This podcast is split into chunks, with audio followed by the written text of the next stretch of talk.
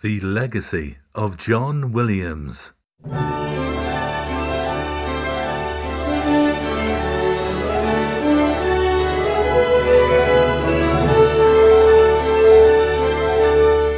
Celebrating the music and the art of Maestro John Williams.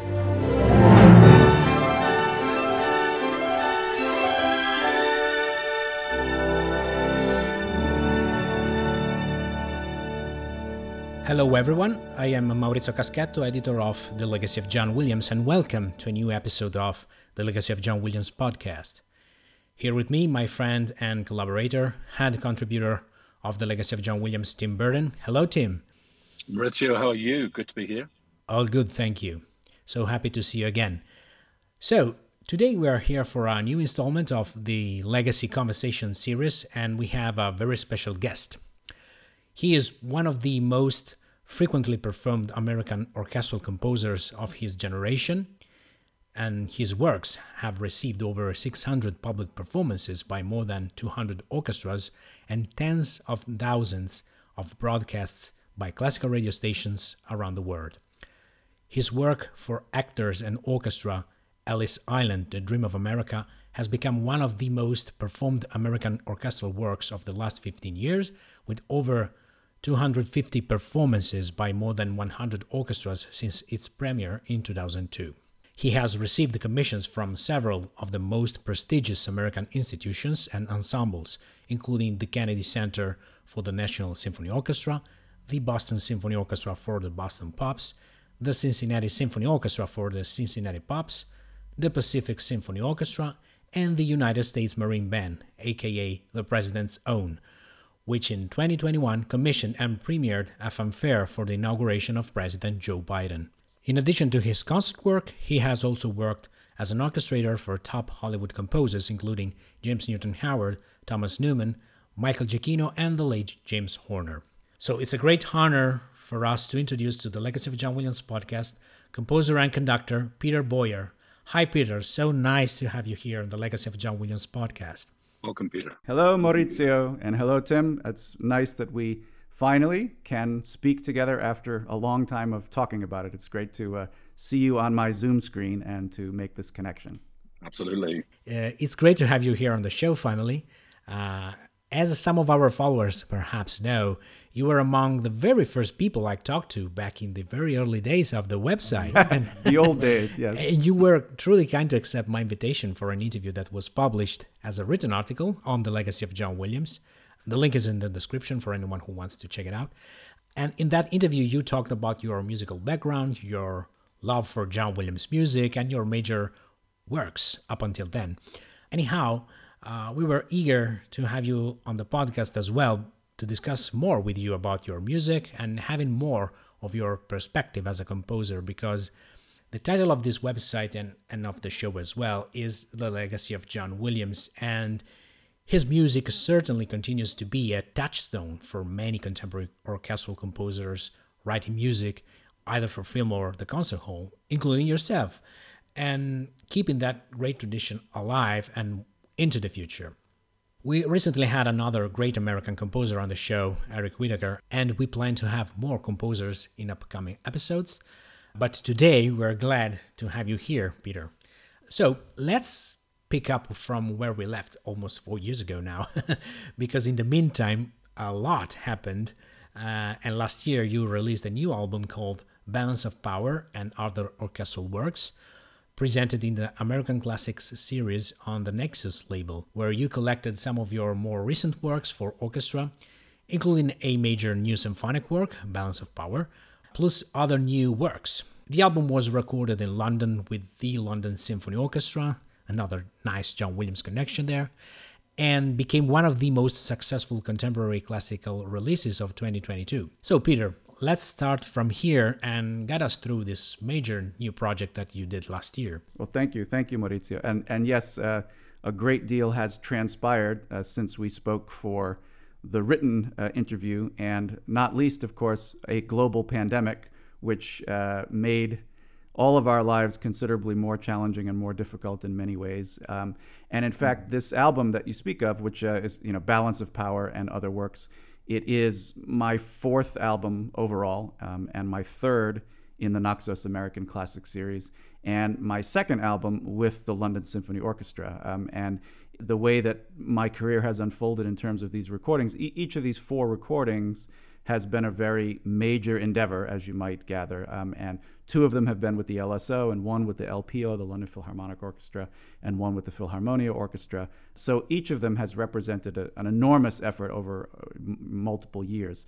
And so for this recording um, with the LSO, the plan had been um, I thought, well, my very first recording had been with the LSO at Abbey Road in the early 2001. I had made that recording in early 2001. I was quite young, and it was a a very significant moment in my career, long in the planning. And so I thought, well, uh, uh, before the pandemic, I thought 2021 we'll do a nice round 20 years um, and go yes. back with the LSO and perhaps go back to Abbey Road. I thought that would have a very nice sort of continuity to it. And that is the plan that I began to make. And of course, the pandemic uh, intervened and uh, had a, a, a, chaotic effect on so many lives. So clearly, it, it was not going to happen um, on the 20 year mark. It turned out to be, in fact, 21 years. And because of the pandemic and because of the lingering restrictions in terms of size, uh, it was not possible to record this album at Abbey Road. I needed a very large orchestra. I needed a 90 piece orchestra to do some of these pieces. Uh, there were still restrictions in place in terms of size on Abbey Road. So I ended up uh, doing this recording with the LSO at Henry Wood Hall, which of course I had heard of for so many years, so many wonderful recordings there, but I'd never been inside, I'd never done a recording there. Um, and it's different from Abbey Road, but also really terrific in its own way. Um, and also, I felt very fortunate that uh, after a long time in the planning and hoping, I was able to work with Simon Rhodes um, as my producer and, and main engineer, uh, who, of course, is uh, well known to your listeners and to so many people in both the film and classical industries. So I felt very privileged to be able to get Simon Rhodes um, in a little window of opportunity. So it was a very, very exciting project, and it was a great deal of work. I suppose that's an understatement. It was about something like a year and a half of, of solid work, including creating new versions of three pieces um, that had existed for concert band, which is so. If you had asked me, you know, seven or eight years ago, uh, do you expect to have concert band works in your catalog? I would have said, well, no, because I'm an orchestral composer primarily. But um, that was an unexpected uh, sort of uh, detour, and it's turned into a very good thing. So mm-hmm. I had to create new versions of Fanfare for Tomorrow, the piece from President Biden's inauguration, as you mentioned, which was written uh, quite quickly um, for the United States Marine Band for that inauguration in early 2021. I created a new orchestral version, um, and the LSO recorded that, and also a new version for orchestra of this piece, Fanfare, Hymn, and Finale which I had written for the United States Marine Band, um, and which they will actually be recording soon. So we'll have a, a second recording, and both of those versions will wow. be available, which is which is uh, very cool. Uh, also, a piece called Curtain Raiser, which was the first concert band commission um, from 2017 and uh, I worked on a version of that. So, so during the pandemic and the lockdowns and the cancellations of so many performances, and this great sense of uncertainty that we all had of how long will this will this go? I mean, how long will this lockdown be? I think it's probably safe to say it turned out to be far longer than many of us anticipated when it began.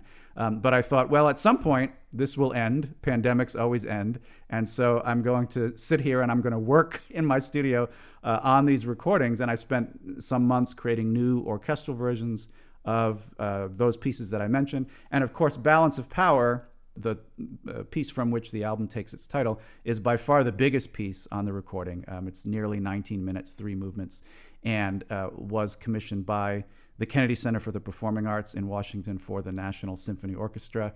And such an unusual um, genesis for that commission because it was a piece to celebrate the 95th birthday of Henry Kissinger, the former United States Secretary of State, um, with whom I met both before composing the piece and after making the recording to play the recording for him, a kind of surreal couple of stories in and of themselves. so that that became the the largest piece on the recording. Um, and then there are others as well that maybe we, we can uh, talk about a bit later. But so it turned out to be a full one hour of music. Um, I felt a great joy to be able to do this recording again with the LSO, and of course, you know, tying in so naturally with the, the subject matter of your podcast and all of the things that you deal with with John Williams, you know, how can one not think about John Williams and this incredible legacy of his with the LSO? Yeah. Uh, you know, this is something with which I grew up, as did so many of us, and uh, even you know, I was too young at the time when I was a kid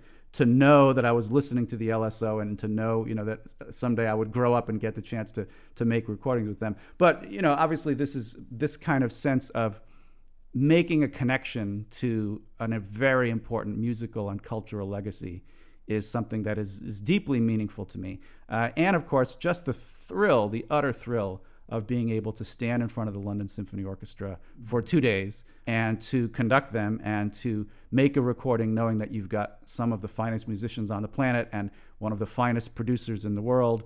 You know, it's just like driving the greatest luxury sports car. yeah, um, totally. uh, yes. You know, and so that, that's a great that's a great analogy actually. Yes. it really is. And I have to say, I'm not. You know, I don't actually drive a Ferrari or a Maserati, um, so uh, I, don't, I don't have that that direct experience. But but musically speaking, you know, it's just really thrilling to to do this and. It's both a tremendous thrill, but also it's a tremendous, as you can imagine, a, amount of work and concentration and focus that are required. And so there's so much preparation going into actually doing those sessions. And then as they occur, I'm both trying to stay extremely focused on the tasks at hand, to listen carefully and critically, to make sure that I'm conducting well, to make sure that we're capturing performances, uh, you know, in this very quick, high pressure situation as well as possible. So there's all of this kind a professional work going on.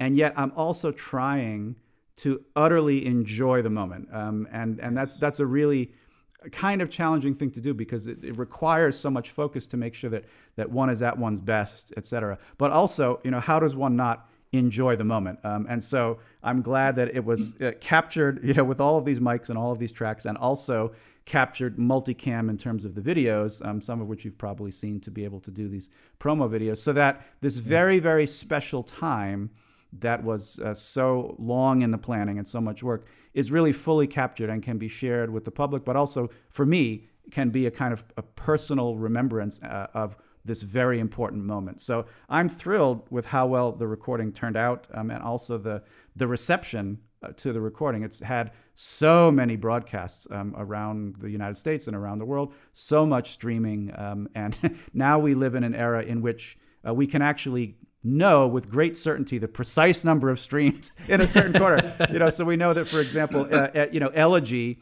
which turned out, I would say, to be kind of the surprise hit of the album. I, I didn't expect that at all. Um, Elegy, this three and a half minute piece that was adapted from a couple of cues that I wrote for a play for incidental music, and then I, I adapted it for English horn and harp and string orchestra. And lo it's and behold, piece. oh, thank you, thank you. Um, yeah, um, yeah, it is.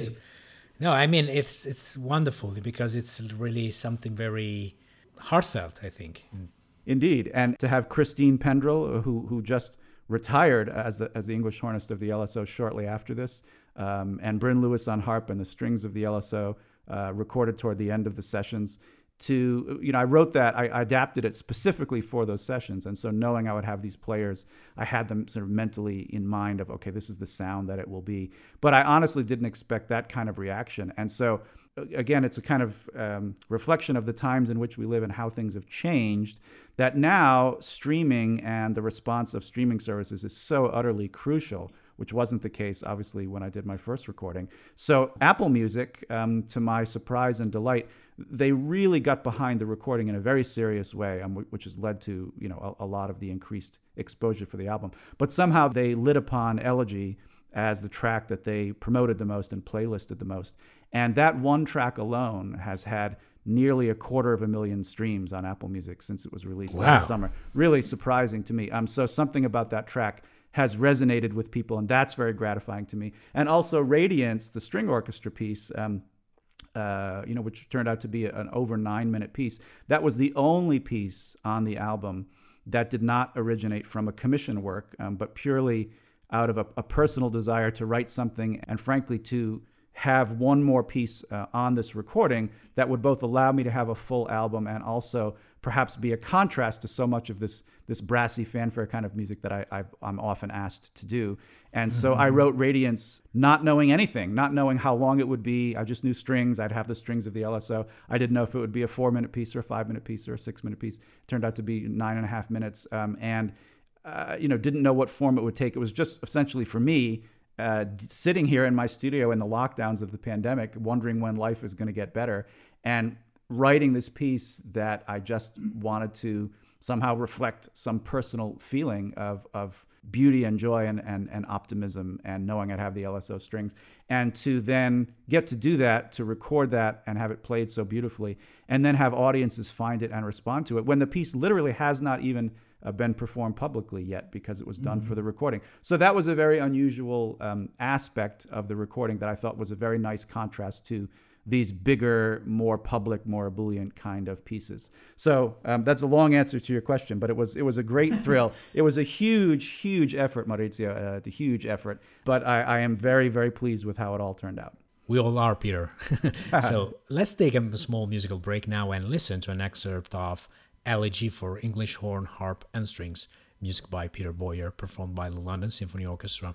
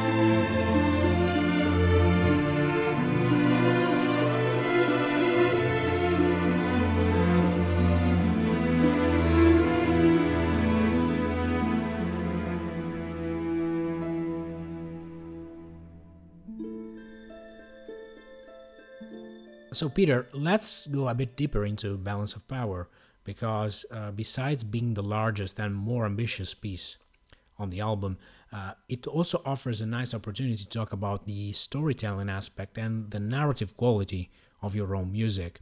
I mean, this is not a descriptive piece like a tone poem or anything like that, but some of the gestures that you used might make think us of a certain style of film music. Yes. So we are having here a piece on a major political figure of the 20th century, and I am interested in hearing from you how did you envision the piece and how was the writing process overall? Yes. Well, I must say. Um, I never, never would have imagined that I would write a piece focusing on Henry Kissinger. Um, if you had asked me a few years ago, I, I, would have thought that was a highly, highly unlikely uh, situation to occur. You know, it's interesting that as you know, Maurizio and Tim, I, I wrote a piece a number of years ago uh, for the Boston Pops on the Kennedy brothers. Um, and so that piece was, I will say, a much more natural uh, piece for me to compose. And in terms of, you know, just the, the idea of in some way dealing with political figures in music, well, it's a highly fraught, complicated scenario to begin with.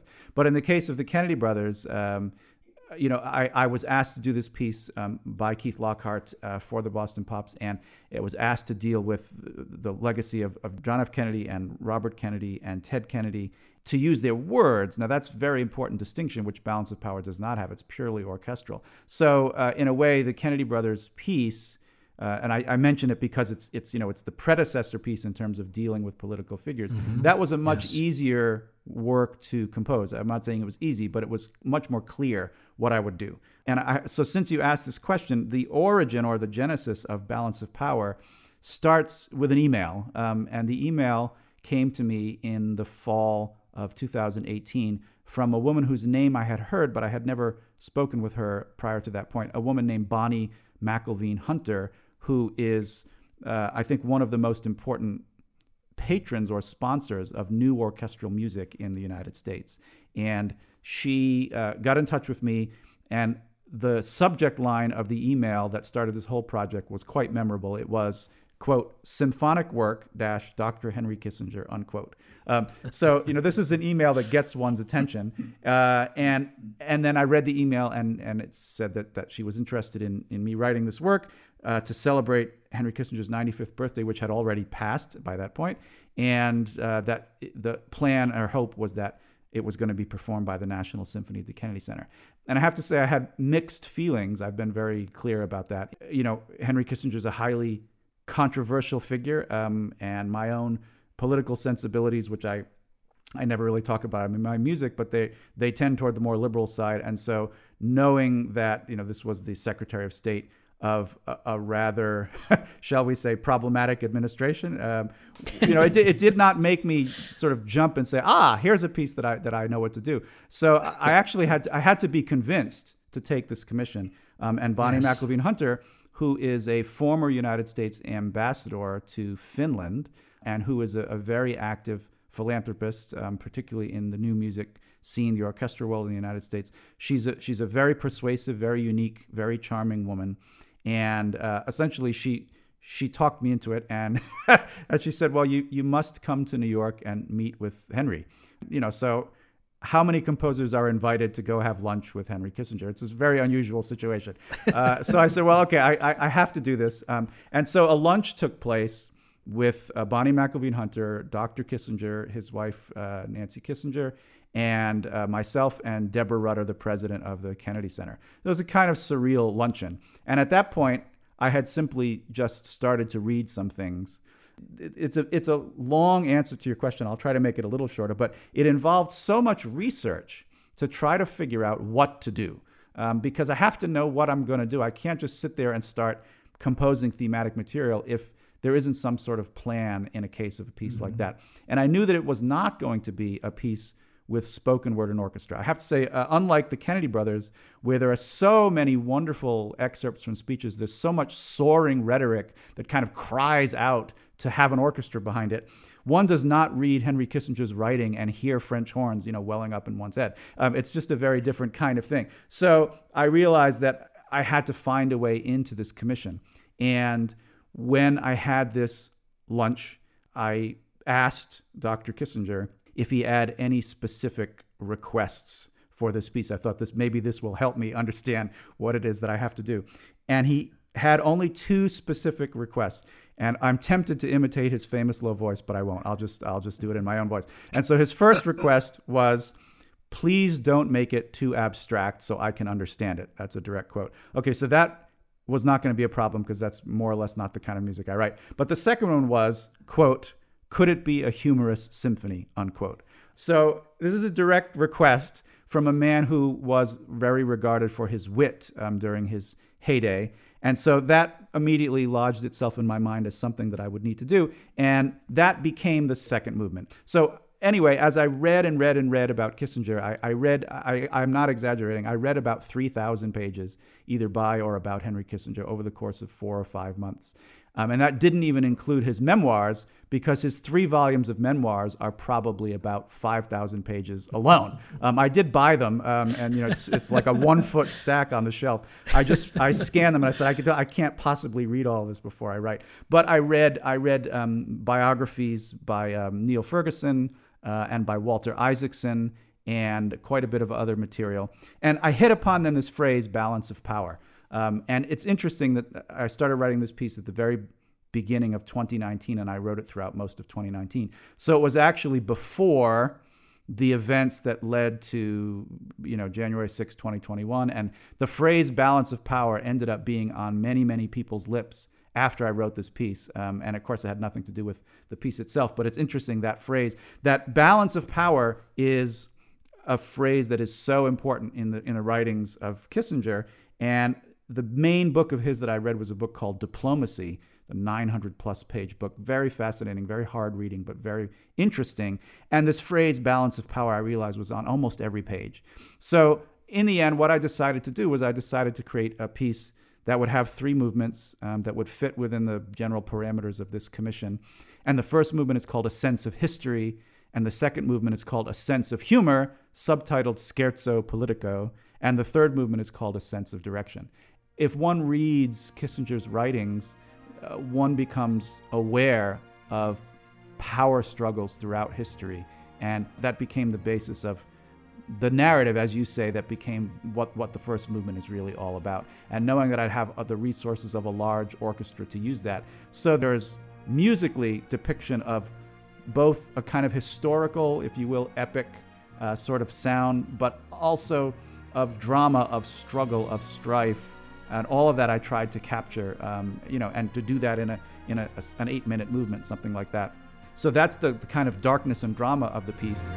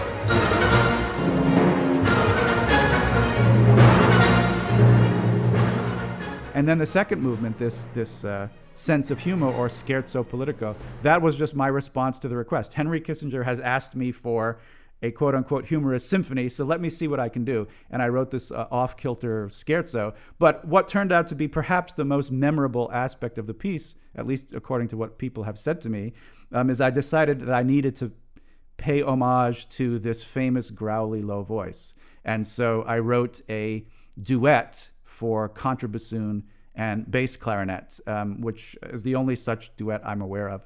And, it, uh, and, and they, they end up having sort of musical negotiations with each other and tossing blues, blues scales back and forth at each other in the lowest registers. And it turned out to be quite the hit of the piece, um, and, and Henry Kissinger loved it.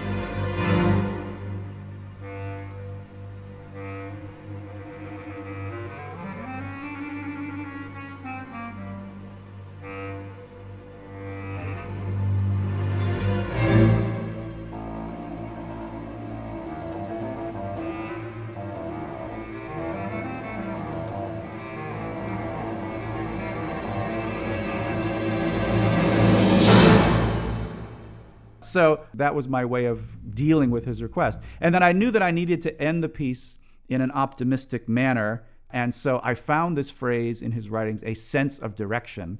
And since I was using the sense, right, sense of history, sense of humor, sense of direction, it seemed like a kind of um, a launching off point for me to use the orchestra in a more optimistic way, something that I enjoy doing, and to try to evoke a sense of something driving America into a brighter future. Um, and there, there's a certain leap of faith from reading Henry Kissinger's writings to getting to that point. But I felt that it was appropriate, and also because it was supposed to be, you know, a, a celebratory piece. So I felt like I had to cover a great deal of terrain, narratively, dra- dramatically speaking. Um, and it ended up being, uh, it was commissioned to be uh, roughly a 15 minute piece, and it turned out to be, I 18 and a half minutes, something like that. So a lot, a lot of ground was covered, and it was extremely challenging. There was about nine months total of writing between, of working, I should say, between all of the research and then all of the writing. And, and so hopefully uh, it did indeed achieve these goals that I, that I set out to achieve.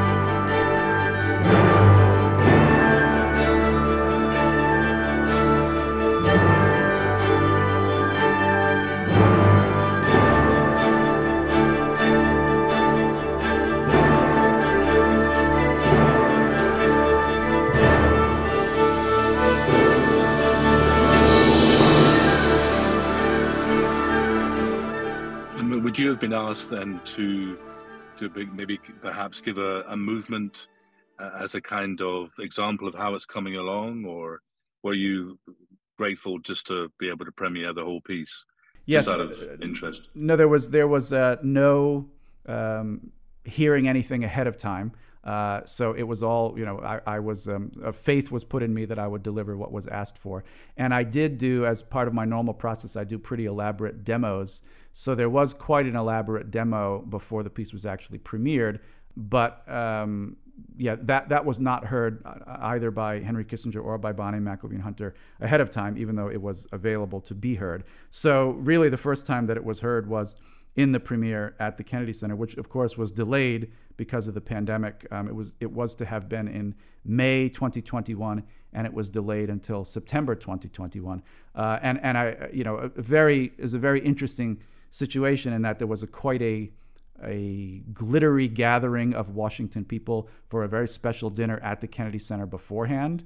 Um, really, qu- quite a crowd, including a couple former United States secretaries. Um, and a very interesting um, group of people. And I was asked to speak at that. And because of COVID, Henry Kissinger was not able to be there. But as a sort of surprise at the end of the dinner, um, this big television was wheeled out, and then a message uh, was played from Henry Kissinger, recorded in his home, in which he then thanked Bonnie McElveen Hunter. He thanked me um, profusely. It was very surreal.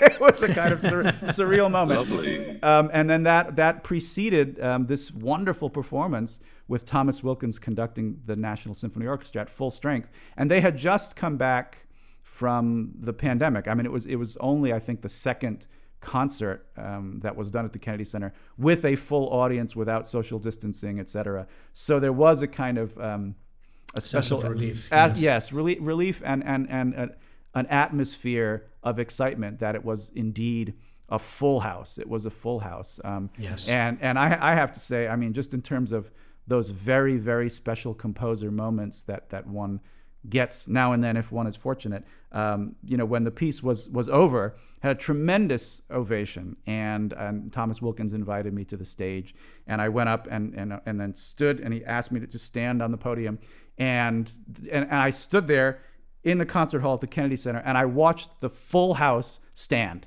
um, and that is something that cannot be uh, described. cool.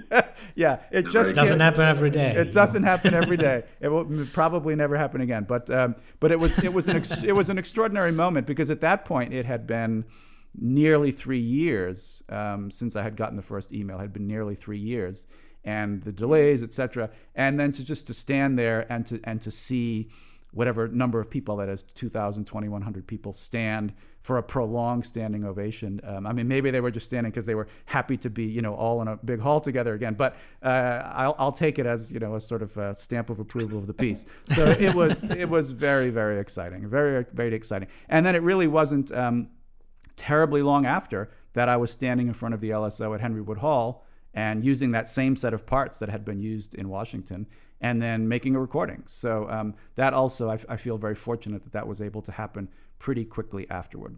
Getting closer to the subject of this podcast, there is a connection to John Williams here because As we know, he wrote a lot of music for films with presidents and presidential subjects. Yes. of course, JFK by Oliver Stone and Lincoln by Steven Spielberg, but also some of the music for John Quincy Adams in Amistad and Nixon as well. Kissinger, a big part of that. Yeah, yeah. Um, I don't think there is a theme for Kissinger in that score. I don't but think so. No. uh, I might need to check actually. But what I'd love to ask you, Peter, is if some of that specific repertoire by John Williams was somehow a reference of sorts when you set to write a piece like this, or even your piece from a few years ago based on the Kennedy brothers, The Dream Lives On. Well, certainly, I mean, in the broadest sense, it's very much a part of my musical background, my my musical vocabulary. Um, At any point, what you know, whatever whatever I may be writing, I would say, specifically to your question, much more so in writing the piece about the Kennedy brothers, and less so in Balance of Power. But yet, it's still it's still absolutely part of you know of the overall vocabulary. As you know, and as we talked about when we did the interview for your website a number of years ago, that the the three composers to whom you know my music is sometimes compared and who I always cite as the sort of biggest influences are Aaron Copland and Leonard Bernstein and John Williams, who of course are all uh, related to each other, uh, in addition to being related to many other composers who followed them.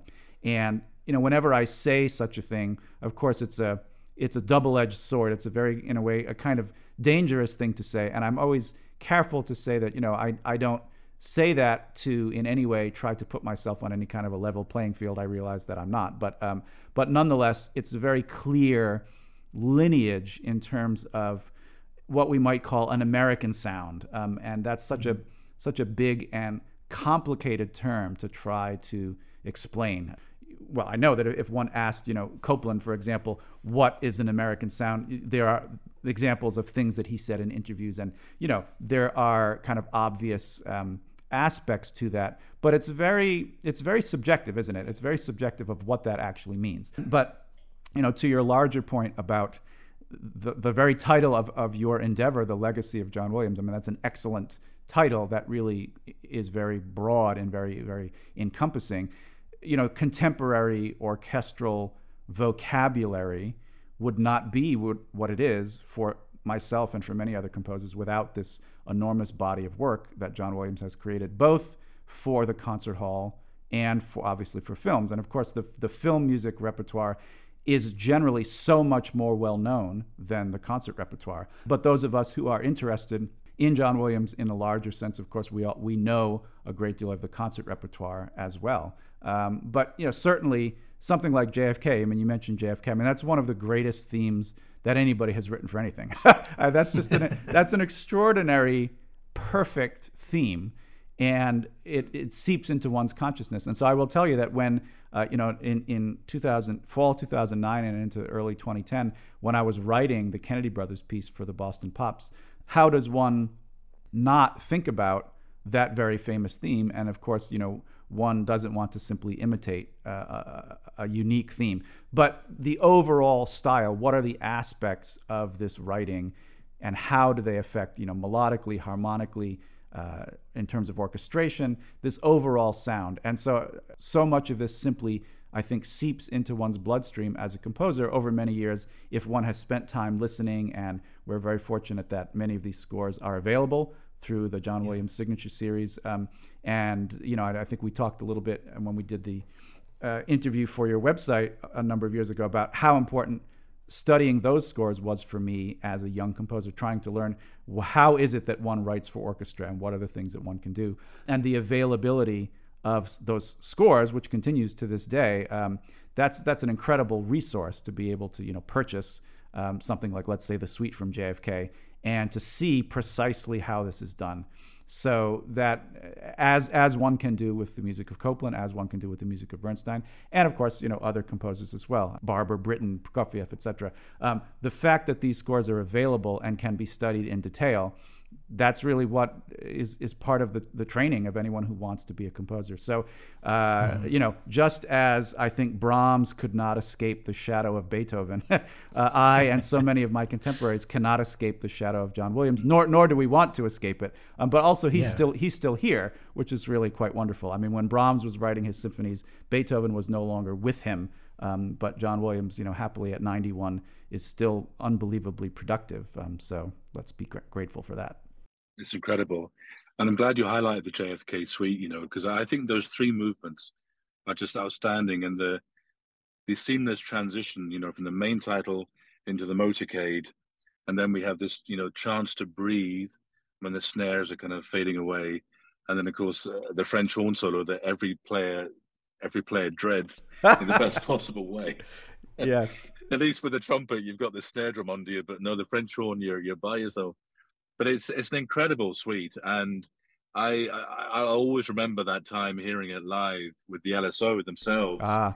at the Barbican in London in 1996, and uh, you know I was what was I 19 or 18, and you could hear a pin drop, and it, it was uh, something very special for an audience to hear. It's it's a phenomenal suite.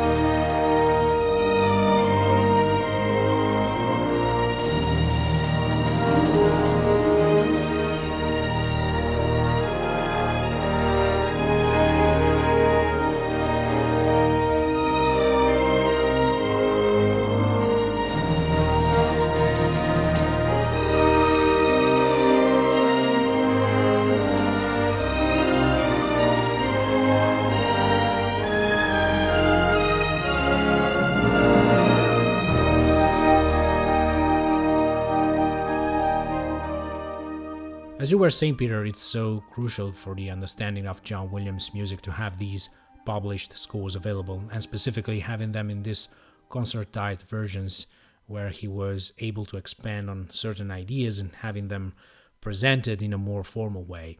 Uh, I mean, as much as we as fans would love to have all the complete scores available to study and, and perform, um, some of these concert suites, like the one from JFK that you were mentioning, uh, or something like the suite from Lincoln, which is staggeringly beautiful. Right. Um, I mean, these suites are a great way to present film music in concert with a solid sense of structure and development. Your music is written primarily for a concert hall, of course, and serves a very different purpose. But yes, how important is for you to have a solid, specific structure to your pieces? I mean, it's it's extremely important, and it's it's rather subjective. I have to say, it's a very subjective thing. Does something work well, or does it not work well?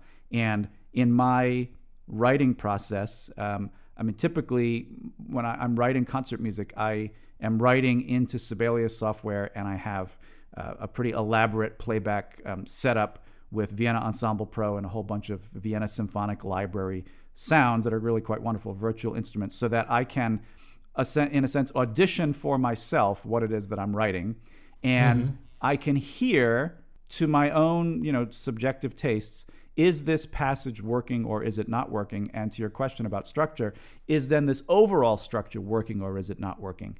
And it's it's very hard to define, but I will say that I, I feel that I, I can feel whether it's going to work or not work. And sometimes I'll say, well, it works up to here, uh, but it doesn't work after this point, or this doesn't. This feels premature. It feels like we haven't heard enough with this particular theme. We're getting to a new idea too quickly. It's a pretty common problem, actually, right? Is that uh, developing the material in a satisfactory way is, if we're not mm-hmm. Beethoven, um, is it can be very difficult to do. So I use this this playback system and this software to just keep at it uh, until I feel that I have achieved a satisfying result. I will say that that's a luxury that contemporary composers have that uh, composers who would only write um, you know with just pencil and paper don't have that luxury. Now again john williams doesn't need that uh, uh, and certainly you know beethoven and brahms didn't need that um, but it's helpful. It's very helpful to hear. And so even though of course the the result with a, a series of you know sampled orchestral instruments and being done through something like Sibelius, even though that result is still a pale reflection of what the real orchestra will sound like, it's not bad. It's pretty useful. And so it does help me in the writing process to determine am I done or am I not done? And I don't feel that I'm done until it, it all feels very satisfying to me. Mm-hmm. Um, and then, of course, within the parameters of the commission, when one is composing concert music on commission, which is mostly what I do, then one is dealing with a, a, particular parameter. So, for example, balance of power was commissioned in the agreement to be about 15 minutes, um, but no one was going to be angry if I delivered an 18 and a half minute piece. Now, if I delivered a, a 60 minute piece, it would have been a problem, uh, but that wasn't going to happen. So, you know, so that also is a, is a factor in terms of just the time. I have a commission for a five minute piece, I have a commission for an eight minute piece. And those are different things structurally, or I have a commission for a, a 17 minute piece. That's, that's a very different endeavor and mm-hmm. subjectively eventually slowly bar by bar you know chunk by chunk phrase by phrase one can get there if one keeps at it. But is it for you always a matter of you know adding one beat at a time constructing the piece one bar at a time and then going on and, and proceeding and, and developing you know as if you are discovering the piece while you are writing it? Or do you have maybe an overall structure in your mind where you see okay this is where i want to go. So i have a sense of direction a focus where that i can look at. So how it works for you? Yes it, it can be that. It it really i would say there's no one formula. It varies from piece to piece. I will say that in general i don't compose in order almost ever. So i'm mm. almost always composing out of order. Often i will write an ending and i know that i've got an ending that is a goal to, to, to your question that, okay, here's my ending. Now, maybe that ending will change eventually, but often I'll write an ending before I have the material that leads up to the ending because I know, ah, this is how it's going to end, uh, and I don't know how we're going to get there yet. Um, I have a beginning, I have a middle, etc. And and because you asked this question, having just composed this rhapsody uh, for piano and orchestra that took me a very, very, very long time. Oh yes, a very tell long time. Tell more about that. um, th- this uh, really challenging commission um, from a, an American pianist based in New York named Jeffrey Biegel, who has commissioned quite a number of American composers to write piano and orchestra pieces for him. I, at least fifteen um, notable American composers, and he approached me now quite a while ago, early 2020, saying that he wanted a work for piano and orchestra that would celebrate the upcoming centennial of George Gershwin's Rhapsody in Blue. Again, uh, uh, something that wow. I, immediately, I immediately said, no, no, I can't do that. Are you crazy? Um, you know, it's just, that's insane. But he wanted, a, in, in a sense, a companion work, a work that could be performed alongside Gershwin Rhapsody in Blue, which he's been performing, I think, since he was a teenager. I'm sure he's performed it live you know hundreds and hundreds of times. Uh, you know, so that's a terrifying prospect for a composer. This is one of the great uh, iconic works of American music uh, of a particular style, a particular type of genius from what then was the young Gershwin. So in any case, I you know I, I said no, I can't do that. And again, as with Balance of Power, eventually I was persuaded that I would try it. In any case, I've I've only just just finished the work within the last couple of weeks. Um, but his title also was really quite daunting. He said, I want it to be called Rhapsody in Red, White, and Blue. um, so, you know, talk about just setting oneself up for the comparison. Um, That's actually quite a good title. I like that. That's, that's it is a good title. It is a good, title, but it's yeah. a very, very daunting title. Um, so I, I, you know, my music. Note when I when I t- you know mentioned the three big influences, so to speak. Copland and Bernstein and Williams, I'm not saying Gershwin. I mean, I'm not a composer. I, I don't generally include any kind of jazz elements. That's even even that phrase is such a a complicated. You know, what what do you mean when you say jazz elements? But let's for the let's for the moment not you know not try to dissect that. Um, but I knew that I had to have some sort of homage to the Rhapsody in Blue. I had to have something evoking a style that is now about a century old. But part of my real challenge was to decide well, how much? How much of the piece should do that? And how convincingly can I do pastiche, as the, as the phrase goes? Um, how well or not well can I do pastiche? How much should I try to include that? So, anyway, in the end, I wrote a, a 17 minute work for piano and orchestra in which one chunk, which I refer to as the bluesy scherzo, um, one chunk at least nods to the mid 1920s style uh, and, and perhaps beyond, and to some of those piano styles in a way that I think audiences will understand, um, and certainly in a way that mm-hmm. that gives Jeffrey Biegel an opportunity to show off his virtuosity and his ability to play in different styles. But in the end, most of the piece, I believe, sounds like me, um, for whatever that means. uh, and you know, I'm not really trying to sound like Gershwin, but I will say that harmonically, um, you know, if we can get technical for a second, I, I typically avoid straight ahead dominant seventh chords in my writing. Uh, I find that they, they pull the listener into a, a kind of earlier time. So even though there's plenty of 5 1 in my music, there's plenty of dominant tonic, um, I, I generally avoid straight dominant sevenths. And you can't nod to the 20s without having dominant sevenths. So, um, so in fact, there's one se- in the bluesy scherzo section. Um, there's hundreds of dominant sevenths, and it's like all the dominant sevenths that I haven't used over the last 20 years are all in this one section of the piece. So I had to, in a sense, I had to allow myself to say, yeah, this is okay. This harmonically, this is okay, even though this is quote unquote an old-fashioned kind of harmonic thing. Yeah. You can't you can't invoke that era without invoking, you know, without using that kind of harmony. So uh, we, we will see um, if audiences feel that this piece is successful. And because Jeffrey Biegel is an extraordinary pianist, um, and also he's an extraordinary entrepreneur. He's been very, very actively getting this booked by many orchestras. And as we sit and speak here today, even though the piece has not yet been premiered, there are 37 orchestras that have signed on to play this work, um, which wow. is quite remarkable. Yes, I'm, I'm excited and I'm also you know daunted uh, to imagine what the reactions will be because he will play this alongside Gershwin's Rhapsody in Blue in almost every case. So you'll wow. have you'll have Boyer and Gershwin back to back, whether it's you know my piece first, Gershwin second, or the reverse. You'll have that with all these orchestras, and there are some big orchestras and some small orchestras. Fantastic.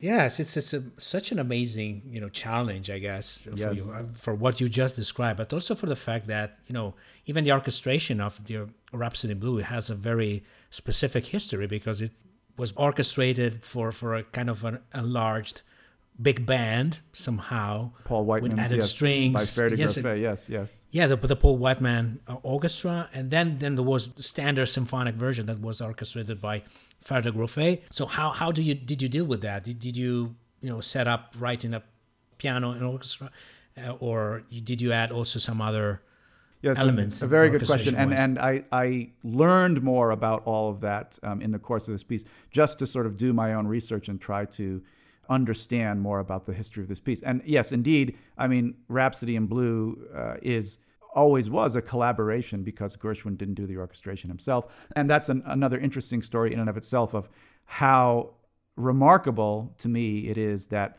the young Gershwin proceeded from a situation in which he wrote the Rhapsody, he didn't yet have sufficient knowledge to do his own orchestrations. And within less than two years, you know, you get the concerto in F, which is an even greater piece, in my view. And he does do his own orchestrations. And what a remarkable uh, evolution there was yeah. in such a short period of time. You know, a, tr- a, true genius. And I had never really delved into that in any kind of detail before this particular commission. And even though I ended up, you know, largely doing my own thing, I felt like I needed to try to understand it. So to to answer your question about orchestration, there's the original, sometimes called the jazz band orchestration of Rhapsody in Blue, the, the Paul Whiteman version. And then there's the more standard large symphonic orchestration. There's even a third um, that I guess is very rarely performed, more of a, a theater orchestration, um, all of which Grofé did. But um, in order to just have performability, um, I wrote for a, a standard orchestra, and um, the kind of variable in it is um, Jeffrey Biegel wanted the piece to be performed by orchestras where there were only double winds available or triple okay. winds, the more the more normal. So um, you know, one thing that I needed to do was simply to make the so-called auxiliary winds optional. Um, so I think most orchestras will play it will have standard triple winds, and you know the brass and perc and strings are just standard. Um, but it can be performed with either double or triple winds. But I did not uh, create anything to try to replicate uh, the Paul Whiteman Orchestra because that's going to be a much more specialized sort of performance situation. So, um, but the reason I mention this, Maurizio, is that um, specifically you were asking about, you know, writing in, in or out of order, etc. And there, there is a piece that was written utterly and totally out of order. um, it was, uh, uh, you know, just it was it was fragments. It started with fragments of let me sit here at the piano with my you know limited non Gershwin esque piano skills and let me improvise some material that seems appropriate for this piece. And I, I have to say, I mean, that 17 minutes was, it cost me dearly to write that piece. I told Jeffrey that I wrote over 1,200 bars of music. And in the end, the, the piece is 463 bars long. So the ratio of what I threw out to what I kept is pretty, uh, you know, it's pretty dramatic. Um, and I always throw out quite a lot of stuff, but I threw out a lot more in this case because I was simply trying to figure it out. So the piece was written utterly out of order, and a lot of the things that I sketched originally, what I did was uh, I actually said, okay, well let me let me put a lot of Gershwin's Rhapsody in Blue into Sibelius. Let me actually play each note and enter the note uh, from the two piano score. Let me get my head around this and then have Sibelius play it back to me. Let me just sort of get used to it. And then I also took a big chunk of the third movement of Concerto in F, which I love. The third movement is so fantastic. And so I put hundreds of bars of Gershwin um, into Sibelius and and played it back at me and said, "Wow, I can't write this. um, I just can't do it." But so I started sketching some things, and in the end, I don't think much of anything that I initially sketched ended up in the piece. Almost almost nothing, um, except maybe the, the big there's a big uh, lyrical tune that is clearly different from most of the rest of the piece because most of the piece is fast and energetic. The big lyrical tune, I think maybe that came pretty early on. But a lot of the the fast piano stuff that I was sketching, it was cool, but it just ended up being not sufficiently uh, good or malleable to to make a piece. So it's very subjective um, of how this process works. It's extremely mm-hmm. subjective, and I was fortunate that that I had a long time that I had a long time to work on this piece. Mm. That, that, that's pretty amazing. I mean, but how how much for you is uh, a way of learning? You know, keeping learning something yes. because, as you said, you know, you sketched a lot material that wasn't used. So, did did you do generally a lot of preparation work in that a lot of preparatory work in the sense, let's try this or try that. Maybe it's not necessarily something that will end up in the finished piece. So, uh, is that an important part of your way of doing things? Yes, and it and it will always depend on the specific commission and also how much time, how much time I have. In the case of that particular piece, it was in a sense luxurious because I had a long timeline and Jeffrey was very patient uh, with me in, in, in delivering it to him.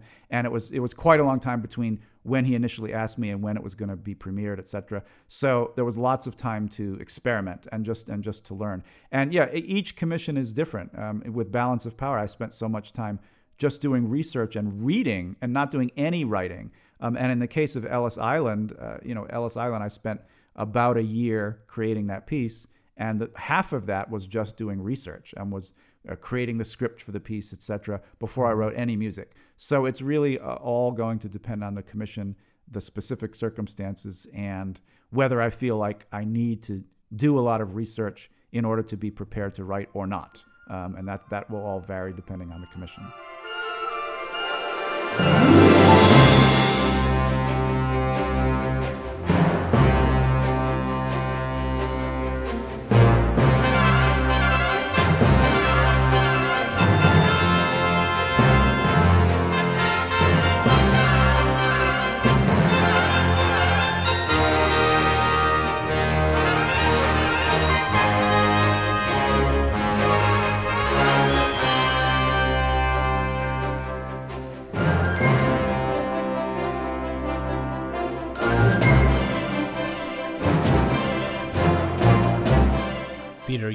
Mentioned Ellis Island, and that continues to be, as I was saying in the introduction, your most popular and uh, certainly the most frequently performed work of your catalog. It is. Uh, why this piece continues to speak so strongly to the audience, according to you? Well, thank you. Uh, it's uh, it's very gratifying to me, and I, as you know, uh, just last year the piece had its 20th anniversary, um, and so I made a little uh, had had produced a short video, a five minute video, uh, a kind of retrospective of the piece of 20 years of the piece, and it made me uh, walk back down memory lane to, toward you know, having created the piece and and some of the milestones along the way, and, and the PBS great performances production of the piece with Pacific Symphony and Carl St. Clair, the recording of the piece that I did with the Philharmonia in London and those actors, and and to try to um, you know just put into perspective what it has meant to me to have a piece that has been performed so much that has become literally just about a daily part of my life. I mean, I've had other pieces that happily have been performed a lot, but nothing like Ellis Island. And because it's such a big piece, it's such a big endeavor. In a way, it's even more remarkable to me that so many orchestras have produced it. I mean, this is a 45 minute work for actors and orchestra and projected images. It's not a simple thing to put on. So, for an orchestra mm-hmm. to say we're going to perform Ellis Island, The Dream of America, that's a pretty serious commitment in terms of both orchestral resources, but also we're going to collaborate with actors, we're going to have projections, etc. So, to your question, the heart of the piece, the essence of the piece, are these stories that I chose from the Ellis Island Oral History Project. You know, I think the simple answer is they're wonderful stories. They're very true. They're poignant in many cases, in some cases humorous, um, but they're poignant, they're meaningful. You know, here in the United States, as in a way a nation of immigrants, as perhaps cliche as that be- has become, and as problematic as that has become in many ways, there's a truth to it that so many people in the United States can trace their origins to a family member who came through Ellis Island. I mean, there were 12 million immigrants who came through Ellis Island, uh, you know, between 1892 and 1954. 12 million people from whom, you know, generations have sprung, and such a big percentage of American people can trace their ancestry there. But even those who can't, I think there's a very relatable human story of people who overcame difficult circumstances and wanted to move somewhere that, in which they could have a better life. Um, and so these stories they're very meaningful stories, um, and I worked very hard in selecting them and editing them to make each of these stories um, be very impactful in a very short period of time. So I think if one simply just reads the script that I created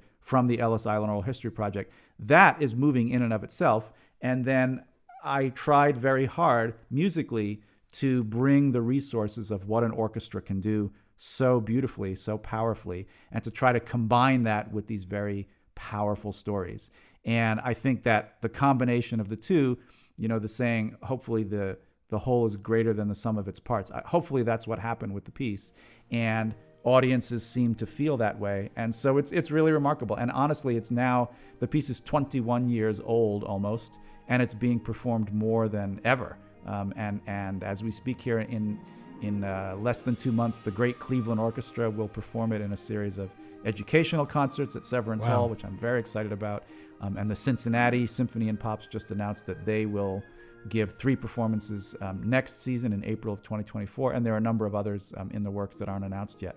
So that's your answer, and it's and it's very very gratifying to me.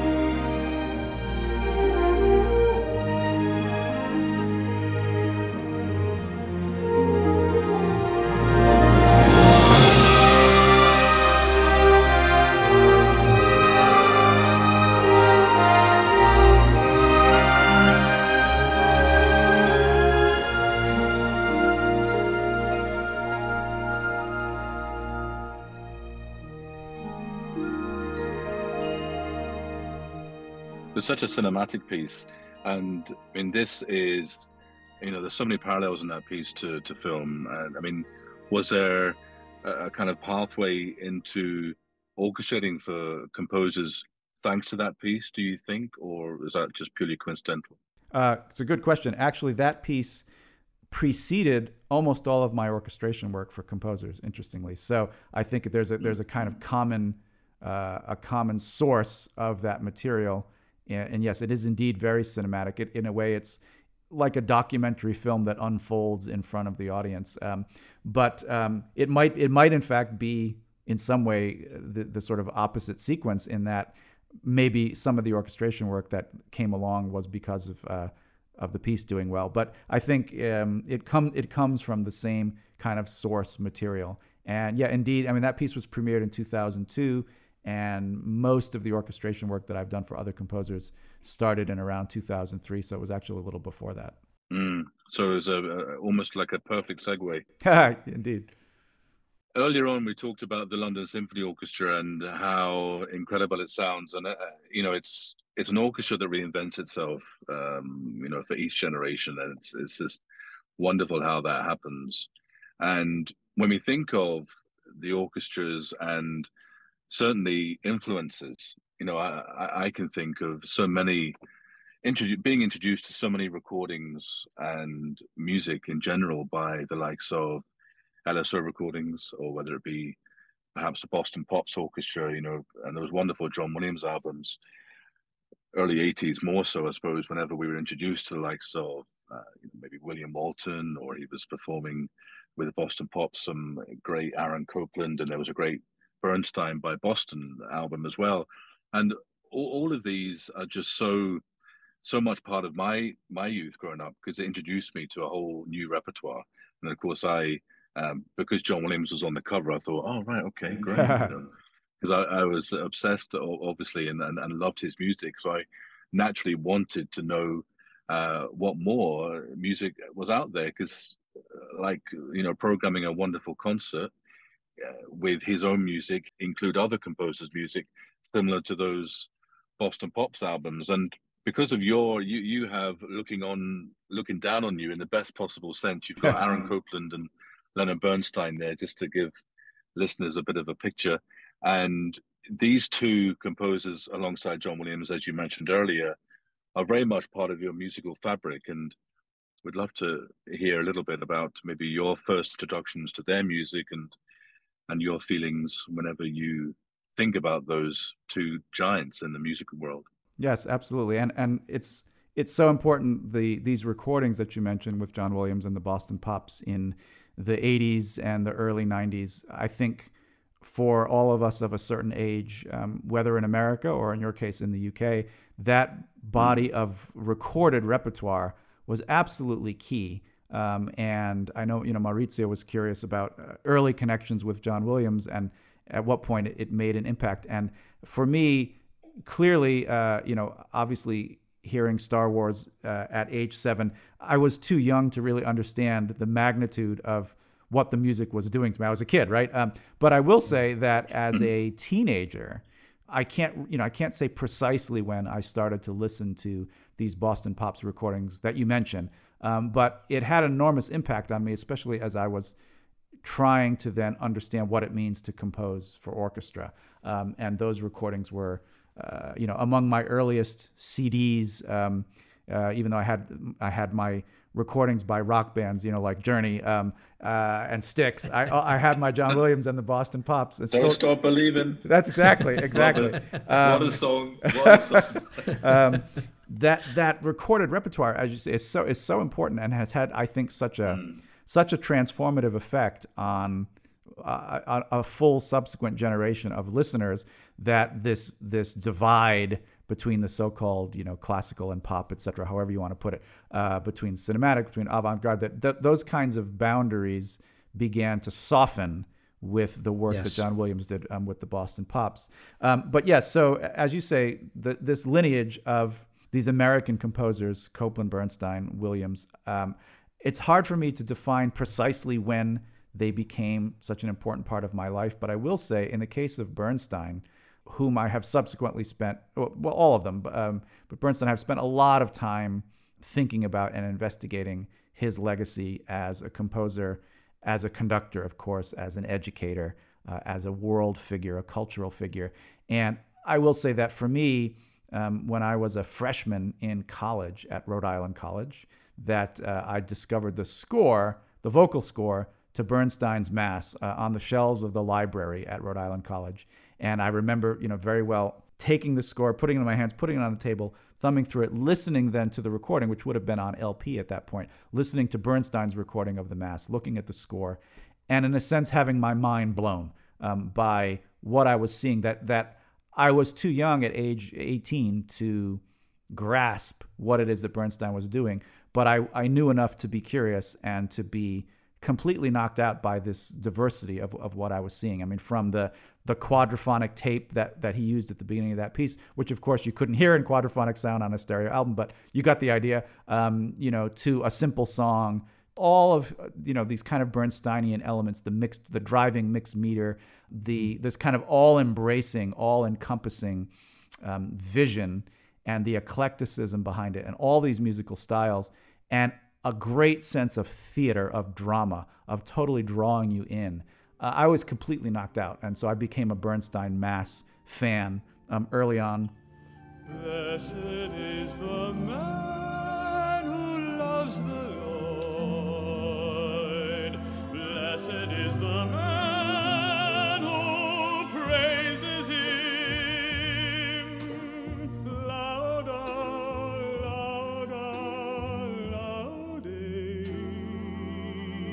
And walks in his way. Copland, you know, somewhere in the same vicinity, I heard and first looked at a score of, of Appalachian Spring. And, you know, I have subsequently had an opportunity to conduct um, Appalachian Spring both in the orchestral suite and also the complete original version for 13 instruments on more than one occasion. And the first time that started for me was, you know, in my later 20s. Something about this very fundamental aspect of what it means to be an American composer that writes for orchestra, uh, or in the case of Bernstein's Mass, more than orchestra. And then the influence of these Boston Pops recordings and John Williams and his film scores that you know were then new, uh, and the way in which he adapted them for the concert hall, and as we mentioned earlier, the suites uh, that he often recorded with the Boston Pops. All of these elements were part of what made me who I am as a composer. And all of this starting from, you know, from my teenage years, late teenage years, and through my 20s, certainly. And it's all never stopped. I mean, it all is something that is a continuous learning process. But I think, you know, when we are young composers and trying to find our way and trying to learn how to do this thing and how to write for orchestra, all mm-hmm. all of these things were they had an incalculably large impact on me and it's very difficult to say it was precisely this thing on precisely this day it's a it's an accumulation it's a gradual process it's the things that we listen to and our minds uh, in whatever way they work somehow these elements all blend together and then you know as a composer when i sit down at a keyboard and i put my fingers on a keyboard and i'm going to start something ultimately all of this stuff is what informs the notes that come out and then the decisions and the judgments. Okay, I like this, I don't like this. Or this sounds too much like, you know, take your pick. This sounds too much like JFK. This sounds too much like Far and Away. This sounds too much like, uh, you know, the Imperial March, whatever it may be. Um, or this sounds too much like Appalachian Spring, or this sounds too much like West Side Story. You know, and so there's a, a process of uh, flattery and imitation, in which, you know, as young composers, we try to write our own versions of the music that we love. And eventually, along the way, if you just keep at it, hopefully one gets better at doing something that belongs to one oneself. And yet, it is it is all of these things. And in a way, even though it sounds crazy to make the comparison, if you think about Beethoven and you think about, let's say, Beethoven's First Symphony, the degree to which he was indebted to Haydn and yet had his own voice, his own personality was evident even in that first symphony. But you can't imagine that symphony without the Haydn symphonies that preceded it. Yes. So he loved that music, he knew that music, and yet he wanted to assert himself. And I feel, you know, ridiculous even mentioning Beethoven, right? It's like what, what kind of what kind of arrogant person am I to mention Beethoven? But I mention it only because because you can hear it. You can hear the model, you can hear the relationship, you can hear the affection and love for this previous music. And then you can hear, in Beethoven's case, because he was an utter genius, and which I am not, you can hear then his own voice and his own contribution being so present from such an early age. So it's that kind of thing, except now unlike Beethoven's era, we live in an era in which we have all of these amazing recordings and we have videos and we have movies and we can watch the movies and listen to the soundtrack and all of you know, none of which was available in Beethoven's time. So our ability to relate to all of this material that exists and to try to find our own way and, and make a place for ourselves is greatly enhanced because we've got all of this material uh, and it's you know it's utterly remarkable. So how often did I, as a as a teenager, listen to John Williams's recording of the Olympic fanfare and theme with the Boston Pops? how much did we all did we all hear it? And how much did I want to write something like that so badly? And of course, then you know you can't get too close, but you you obviously can write something that then oh ah, ah you like John Williams, don't you? Um, just uh, you know, just, well, just you know. one, one, of the biggest treats was in 1987. Do you remember the By Request album? Yes, yeah. Where you had the Olympic fanfare and theme. You had you know the Liberty fanfare, you know, and you had the Mission, the NBC News theme. and these you know it was fantastic to have these pieces, uh, brand new pieces to you know to this uh, what twelve year old's ears. You know, it was it was just such a such a thrill.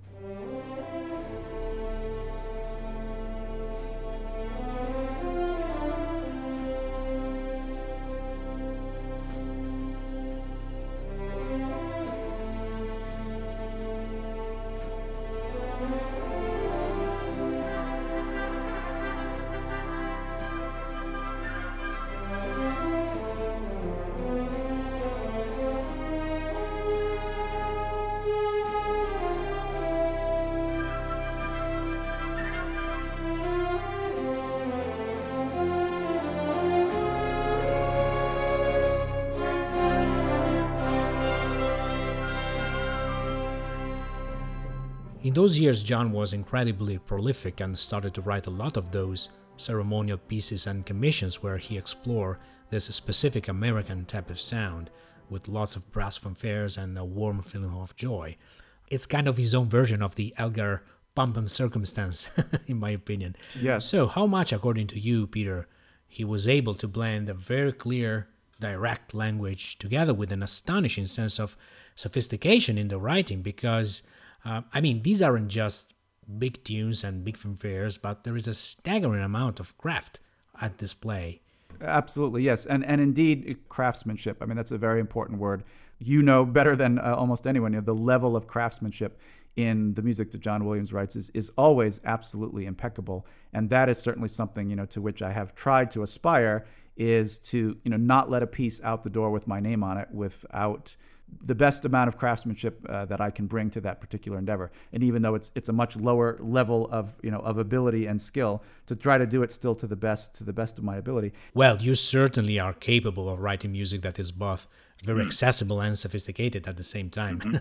I mean, the piece "Silver Fanfare," which you recorded in your previous album, Yes. uh, is a great example of that. I mean, I love that piece absolutely.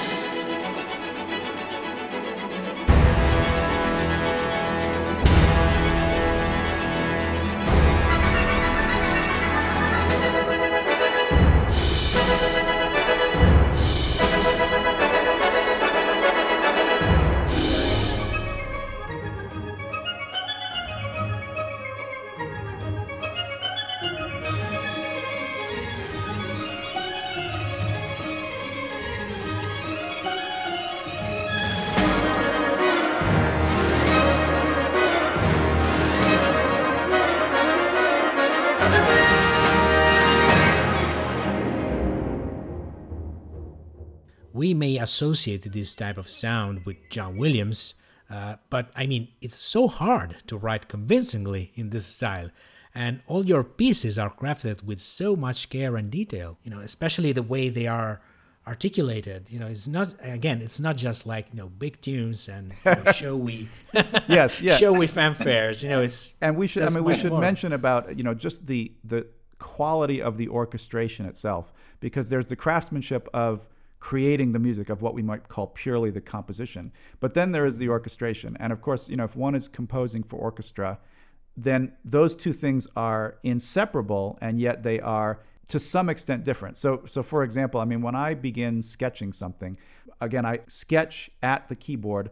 Uh, my process is, you know, writing into, as I said, Sibelius and having this great collection of um, Vienna Symphonic Library orchestral samples play back at me. Although it could be any number of samples, Spitfire samples, or any, any number of, of good orchestral samples. But the point is that I don't actually begin generally by playing the orchestral sounds themselves, but purely the piano.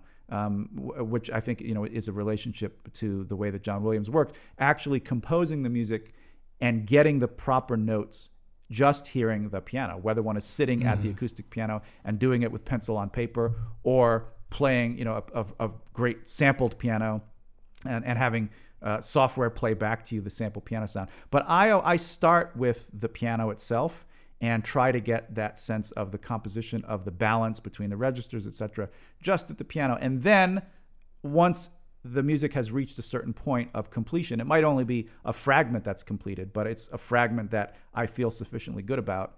Then I then I start to orchestrate it. So the level of just sheer orchestration brilliance in John Williams's music, of course, is is quite quite extraordinary. And I think one can place him just in that sense alongside Ravel, alongside Britten, alongside Prokofiev, uh, alongside the greatest orchestrators. That is that is a somewhat separate uh, aspect of, of being a composer. So the you know Maurizio, I'm very appreciative of the things you say about, for example, Silver Fanfare.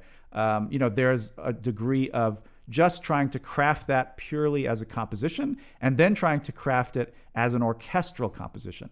How can I best orchestrate this? And of course, those decisions they do affect the musical ones because, for example, if one wants to compose a fanfare for trumpets, then it, has got to be in a certain register on the piano. If it's too high, um, it's not going to work because you're going to be out of range or it's going to be very uncomfortable. And if it's too low, it's not going to have the brilliance. So it has to be here in a certain range, you know, on the keyboard. And then thinking about the whole brass section, trumpets, horns, trombones, tuba, percussion, how does one voice these chords in such a way that it really utilizes the capabilities of these instruments. How how they blend together. Indeed. I mean, how how you couple instruments with together with the other. You know how a French horn sounds together with a trumpet or with other instruments. How it's. I mean, I guess composing and writing and orchestrating. There's such an amount of decision that the composer Yes. has to Yes. make, which is can be really daunting. It, it can point. be it can be but you know so getting back uh, to what we talked about with the the John Williams signature series and you know it almost sounds like I'm doing a commercial for Hal Leonard but I'm not um, but you know the um, although I must say I, I did get the opportunity a few years ago to actually visit Hal Leonard and Paul Lavender who's the, who's the chief editor of, of those and to actually see some of the things that were in process in the pipeline and and to talk a little Very bit about the the logistics of getting that out into the world, which I, I found very, very interesting. Um, but yeah, the availability of that music to study in the same way that we would study Prokofiev or that we would study Yes. Britten or again Copland or, or Bernstein or Ravel. How precisely did a composer put these notes on the page so that the result in the end is precisely what we hear? And that process of study of just studying scores while listening to recordings over and over and over again it's invaluable it's incalculably important. And so the, the the availability of this material is is so important. And so even to be very specific about like the olympic fanfare and theme um, you know toward the latter part of that piece the strings the violins are playing like mad right? They're playing these really fast figures that are very difficult to execute. And it just sounds like this wonderful um, this wonderful kind of bubbling effect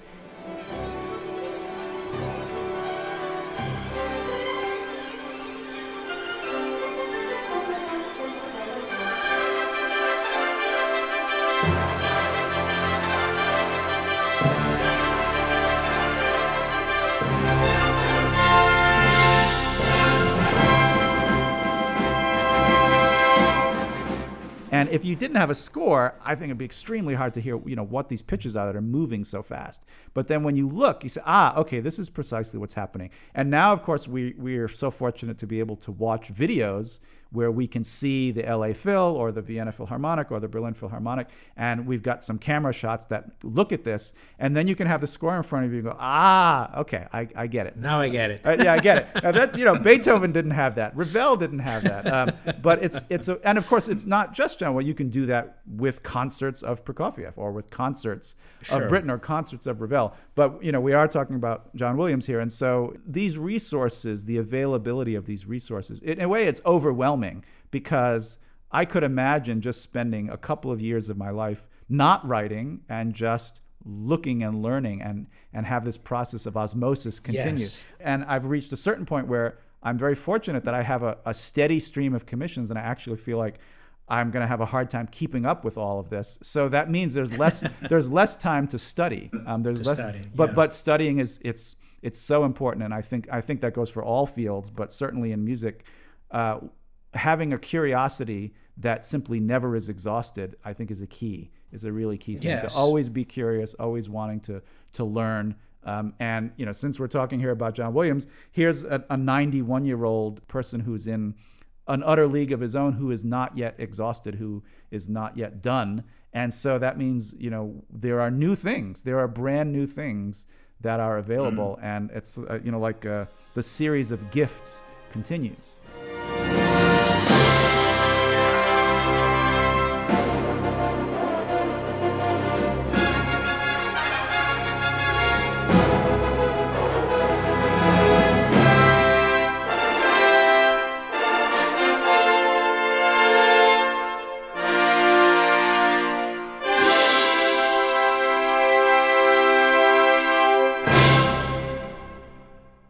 Of the things I am enjoying a lot by talking with composers who are from our same generation uh, is to get their perception about how much the concert hall landscape has changed and nowadays offers a more opportunities to write in a certain style, usually associated with film music, tonal, lyrical, sometimes unabashedly romantic music.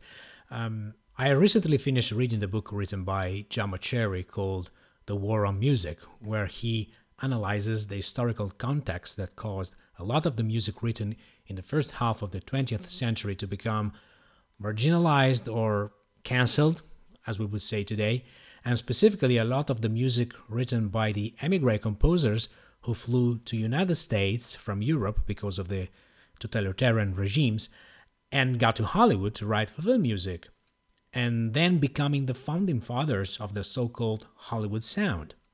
Yes. And the irony is that that music is what kept a link with the past alive and made possible for the advent of figures like John Williams. And this leads directly to a composer like you today. We know that this has been seen with a lot of contempt by the avant garde and the academia back 30, 40, 50, 60 years ago.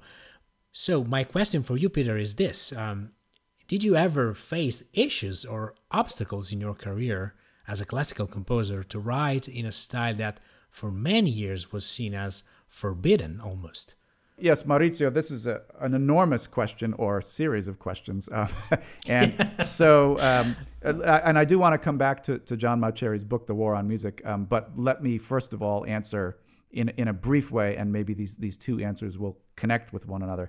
Indeed, I think if one wants to describe what one might call a quote unquote cinematically influenced concert music, which is a phrase that has been used to describe my music repeatedly. I mm. think that, that that is indeed that's a genre or a style or a series of styles that is readily accepted and understood by audiences and by orchestras who program music in a way that is uh, considerably different from what it would have been a generation ago. And mm-hmm. I so I uh, will back up and say that I did my graduate studies um, in the early 1990s. And I studied at the, at the Hartt School, uh, then called the Hartt School of Music, the Hartt School uh, now. And I studied with composers who were fairly young at the time. So when I was in my mid 20s, the composers with whom I was studying were in their late 30s uh, or early 40s. They're pretty young. And I felt as if based on all the things that I was learning um, in this in the crucible of graduate school when one is learning so much repertoire, I felt as though at at the age that I was at that point and at that point in time in the early 1990s that I was really the the first generation in a while that was free to write the music that I wanted to write without mm. having a prescribed kind of style in which I had to write. I've only, I think, come to understand this more in more recent years. But if one was a composer studying in a university environment in the 1960s or the earlier 1970s, and maybe even in some cases up through the 1980s, depending on the school at which one studied, I think one was not free to simply write unabashedly tonal music.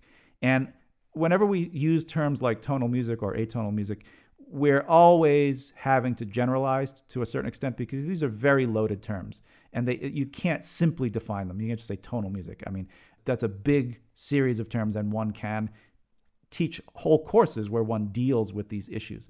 But just to generalize, you know, to answer your question, I felt free. I didn't feel when I was in graduate school that my teachers were telling me how I had to compose or forcing me to write, you know, you had to write 12 tone music. Um, I did have, uh, as an undergrad at Rhode Island College, I took a, a, graduate course while I was still an undergrad, and I was taught by a, a guest instructor who uh, clearly had more modernist um, leanings. Again, a loaded term, modernism. But I remember writing something uh, there, and uh, you know, it was basically an A minor, and being told here, write something with set theory instead. Um, and so, and I did. Um, but I, I remember that, you know, that as a kind of an isolated example, and it was not what I had to do in graduate school. So I feel very fortunate that this was not prescribed to me.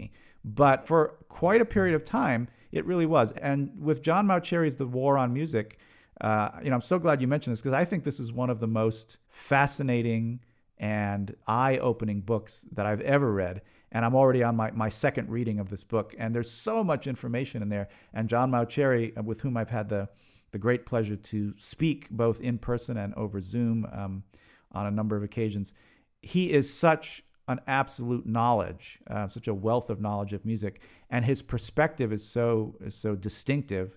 And so, as a kind of cultural history, I think the War on Music illuminates this to a large extent and really makes a very important point about continuity, about stylistic continuity.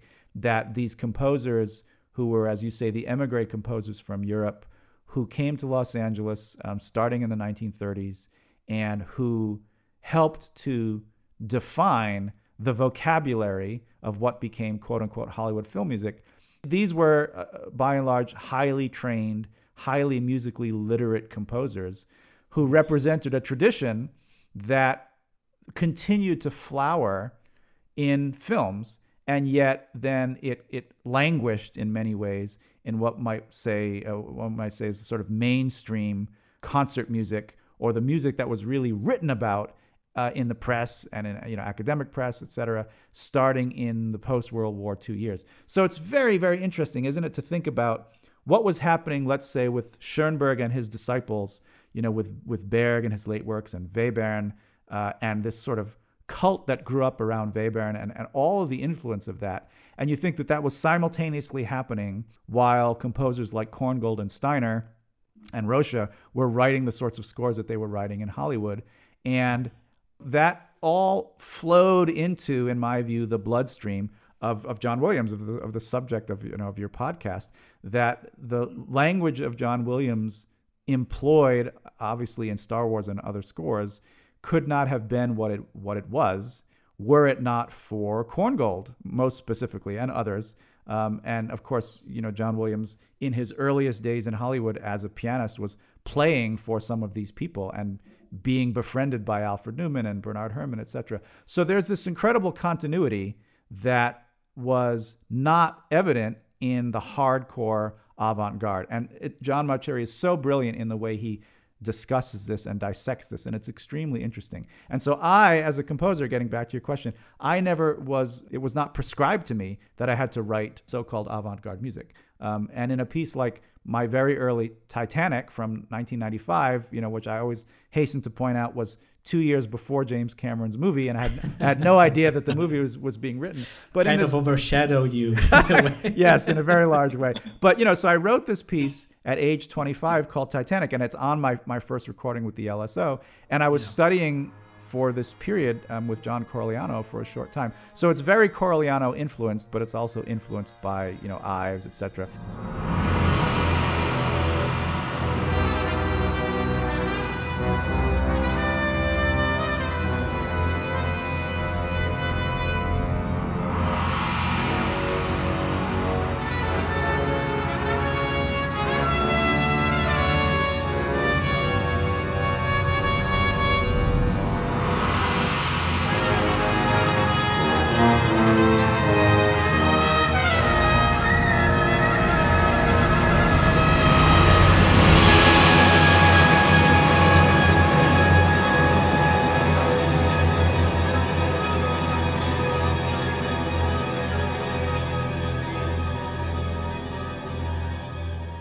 so that piece, I was at a very young age trying to to do my own thing with some of this more avant-garde, if you will, or more modernist music, and certainly, obviously, it's very Corigliano influence. But I was trying to make sense of it all um, in a way that, if I were to approach that subject matter now, would be would be very different. Um, so I personally was trying to see in what way I could incorporate certain modernist techniques um, into this into this music as a, as a young composer. But interestingly, you know, then I I went in a, a pretty different direction fairly soon after, and because of the fact that Ellis Island, which I wrote you know 2001 2002 so i was 31 32 years old when i wrote that piece because that piece achieved such a degree of prominence at a pretty early age that helped define a direction for my career that I could not really have anticipated. But because of the success of Ellis Island, I was asked to do a number of things. And so, for example, the Kennedy Brothers piece, and getting back to the Boston Pops and to that connection, I was specifically asked by Keith Lockhart, of course, who's John Williams' successor in that very same job at the Boston Pops. I was specifically asked to write The Dream Lives On, a portrait of the Kennedy brothers, because of Ellis Island, The Dream of America, which is a piece that was completely what I wanted to write. Even though I got a commission for that piece from the Bushnell Center for the Performing Arts, that was a completely self generated piece. I wanted to write that piece. I had this idea, and ultimately I was able to do it. So that led to so many other things, and therefore I was allowed to do these things. Um, but could that have happened without John Williams and without the Boston Pops and without his role there and without all the success of his film music, which relates back to Korngold, which relates back to Strauss and Wagner and Puccini? No, of course not. So, so reading John Mauceri's book, The War on Music, I just felt again like my my mind was being expanded with the arguments that he makes and with these points and about this great continuity of style of tradition and he really explains uh, in a way that helps i think make sense for a lot of us why this great dichotomy arose and some of the forces that sustained what we might call the avant-garde and the modernist movement. And some of the points that Mauceri makes in this book are just so interesting. I mean how because the Soviet Union was being so restrictive of what composers could and could not write. And he and he talks a lot about how confusing that was. Composers had to figure out what did it mean, what kind of music was okay, what was formalist and what was not formalist. But so because that was happening, and because then America uh, after the Second World War was trying to position itself opposite this, then the United States ended up supporting uh, the avant-garde in so many ways. I had never really thought about that um, in that fashion. So you know, anyway, that's a, again a very long answer to your question. But all of these strands are so interesting and important. And yes, so many composers I think um, of my generation in America who have achieved a certain degree of, of prominence today, whose music is regularly commissioned and broadcast and performed and recorded people like myself and Kevin Puts and Jennifer Higdon and others, I think are all of a generation that we have felt free to write the music that we wanted to write. And because, hey, we grew up listening to Star Wars, you know, and we grew up listening to The Empire Strikes Back and, you know, to Superman, we have all of this somehow in our in our cultural DNA. And yes. that has led us to the place that we are. And of course, you know, the avant-garde is is very much alive and well and is manifest in different ways. And here in Los Angeles, I mean, we have, for example, the Green Umbrella series um, that the LA Phil presents, which has a quite a sizable audience, and in which you know all kinds of interesting, what you might say, non-mainstream music is is being yes. written. Um, this can coexist with a music yes. that is more, quote unquote, populist. Yes. To that point, specifically at Disney Hall, and specifically John Williams, and and the coexistence of these things. So just uh, this last fall, when the LA Phil had its gala and once again celebrated John Williams, not the first time they've celebrated him, but you know, on the same concert, you had Anne-Sophie Mutter performing his second violin concerto with John Williams himself conducting, and you know, a major effort of i mean i guess he was what about 80 89 when he wrote that piece you know a really major effort a really significant work for the concert hall that is in terms of its vocabulary, in terms of its style, I think it's fair to say is quite different from his most well-known film music, but still an absolutely compelling, fascinating piece. And I had a great seat for this, and I so I watched John Williams conduct this with Anne-Sophie Mutter playing, and then you know on the same program you have Gustavo Dudamel conducting you know the flying theme from E.T. And I and I I must say from my seat I was able to see John Williams sitting in the audience and when Gustavo Dudamel is, you know, reaching the great climax um, from E.T. and the orchestra is just wailing, and it's fantastic. Looking over and seeing this huge grin on the face of John Williams, and I thought, what a, what a truly fantastic moment, right? But those things are coexisting in the same place and time, and in fact, in the same concert, and they have come from the pen of the same person and from the same mind. So that is something that I think is a highly positive development that I can say, I think, with confidence that, yeah, 35 or 40 years ago, no way. There's no way that would have happened. I agree. I agree. And and I think you summed it up so well, Peter. And and speaking of John Williams, when we talked four years ago for our first interview, uh, you sent me some really lovely pictures of you with John. Yes. So tell us about about your experience of meeting with with the maestro. I uh, yes, I have been fortunate to yes meet with him, interact with him on I guess a half a dozen occasions over the years. Um, and I will say, although there's no photo of it, the, the first time that I met him in person was uh, shortly before I moved to Los Angeles. I, you know, I did my graduate work before I went to USC at, at the Hartt School at Hartford, uh, University of Hartford, the Boston Pops Esplanade Orchestra. They were doing a tour with John Williams conducting, and they came to the Bushnell Center for the Performing Arts, which is the major Performing Arts Center in Hartford, which actually later would commission my Ellis Island. Um, but I was simply there as a, as a uh, member of the audience and a fan. In a kind of bold move, I really wanted to meet John Williams. And so uh, I simply hung around um, until the very end, until everybody had left and uh, you know talked to like the one security person and i don't remember what i said but i think i made up some sort of a story so that i could you know get backstage and anyway i i, I pulled it off and i got introduced to him for the first time um, so i must have been 24 or 25 and uh, m- maybe was just turning 25 and I, I felt you know extremely daunted by this moment. But um, I knew that I, I, knew that I had been accepted um, to USC and to come out to do the film television scoring program. And the person that had accepted me was the late Buddy Baker who ran that program. And so I, I mentioned this to John Williams. This is my first meeting with him. And when I mentioned Buddy Baker his you know his eyes lit up and and then he spoke very kindly of, of Buddy Baker, and we talked about this for a moment. And of course, I you know I, I told him I don't remember precisely what I said, but of how important his music was to me as a young composer. But he said, you know, Buddy Baker is wonderful. How great that you're going to work with him, and please tell him I said hello, etc. So that that was my first you know meeting with him. And over the years, yes, we've we've met a number of times backstage at the Hollywood Bowl, backstage at Disney Hall. The photos that you've seen are from that particular moment. And uh, one time just meeting him backstage at the Hollywood Bowl. I think it would have been 2006. So my son was uh, pretty young, was about uh, nine or ten years old, and of course was you know beginning to become a huge fan of Star Wars and of John Williams, etc. And I don't remember how I finagled that, but um, we got this opportunity to talk to him backstage at the Hollywood Bowl and to do this picture. And I just you know remember my son's uh, complete astonishment, like, you know, this is daddy, this is the guy who wrote Star Wars. It was a really great moment. Um, and and uh, at one point, um, when Pacific Symphony had commissioned a big piece for me on Music's Wings, um, Carl St. Clair uh, was the music director, was and is, and had commissioned this for the 25th anniversary of Pacific Symphony. John Williams was appearing with them, as he's done a number of times.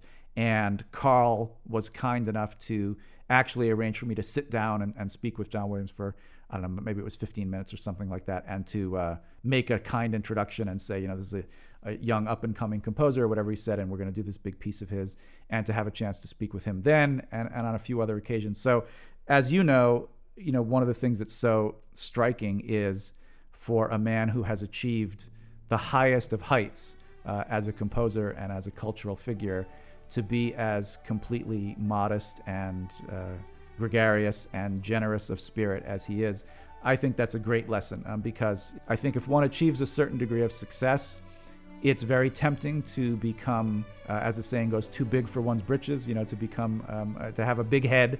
And if one can be at the absolute top of uh, the, the field and to be revered in the way he is and to be as modest as he is, then I think there's a great lesson in that for all of us who try to climb this ladder of how important it is to remember that it's not about us, it's about the music, it's about what we create and the connections that we make to other people. Um, there, there's a lot to be learned from that. That's wonderful, wonderful summation. Well put.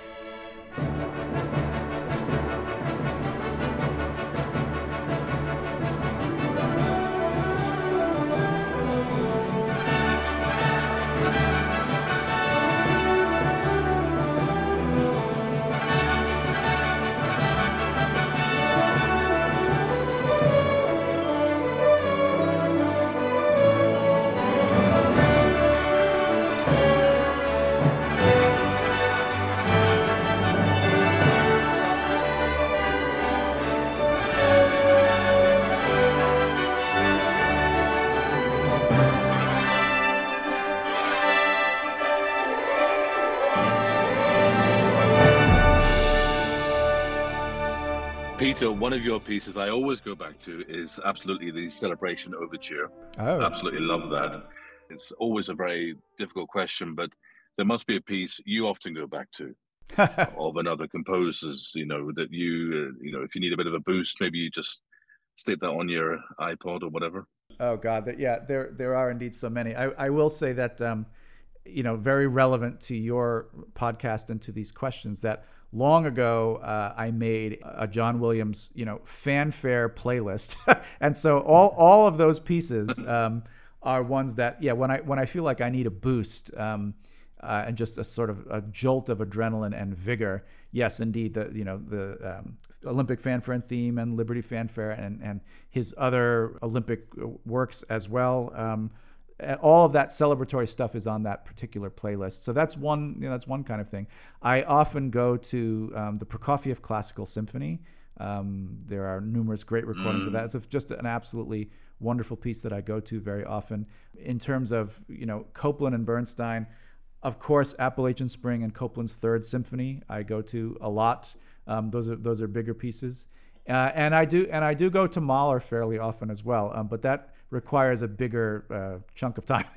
so, um, you know, I mean, you can't beat A long walk. a long walk. You can't beat Ma- Mahler First Symphony in many ways. Um, so yeah, I, have to have some more time. You know, more time for Mahler. And then there are also, uh, you know, we haven't talked about, it, but there are pop music um, artists that I go to very often as well. I mean, that's still part of my background, and so I do have my Billy Joel playlist that I go to often, and my Journey playlist that I go to often. So those are just different um, kind of moods. But I'm happy to know that you go to Celebration Overture because that's really the earliest piece of mine that's still in you know in circulation. That's the first kind of post student piece. Um, and that was one of my my first two commissions that I ever had. And I was I was 27 years old when I wrote Celebration Overture. So I'm so glad to know that you go to it. And of course, I recorded it twice. Um, recorded it with the LSO on my first recording, and then I made Yes. some relatively minor changes, but you can hear them um, uh, after the, um, or should I say, for the first performance by the Dallas Symphony, which was in 2001. That was the first time a major American orchestra had played my music, 2001 or two. And so I revised it a bit and, and improved it, and then that's the version that I recorded with the LPO. Um, on my on my last album, so I'm so glad to know that that very early piece of mine is a go-to piece for you. Oh, absolutely, it is. And uh, I, I even remember the album cover of that early. Uh, you look like uh, Tom Selleck, Magnum PI kind of uh, pose. You know, I like. uh, that- it's kind of uh, that, that's what I remember specifically about that because I remember seeing it in Virgin Megastore, and uh, e- even just the titles of the pieces, I thought, right, this is going to sound good. You know, Oh, well, I- I- it, it was one of those blind buys. You know, not just because Titanic was on the album as well, but also, you know, you Celebration Overture, obviously, just and obviously the the orchestra, the LSO. I thought, oh, this is going to have to be good. It's going to be good, and of course, it didn't. It didn't disappoint.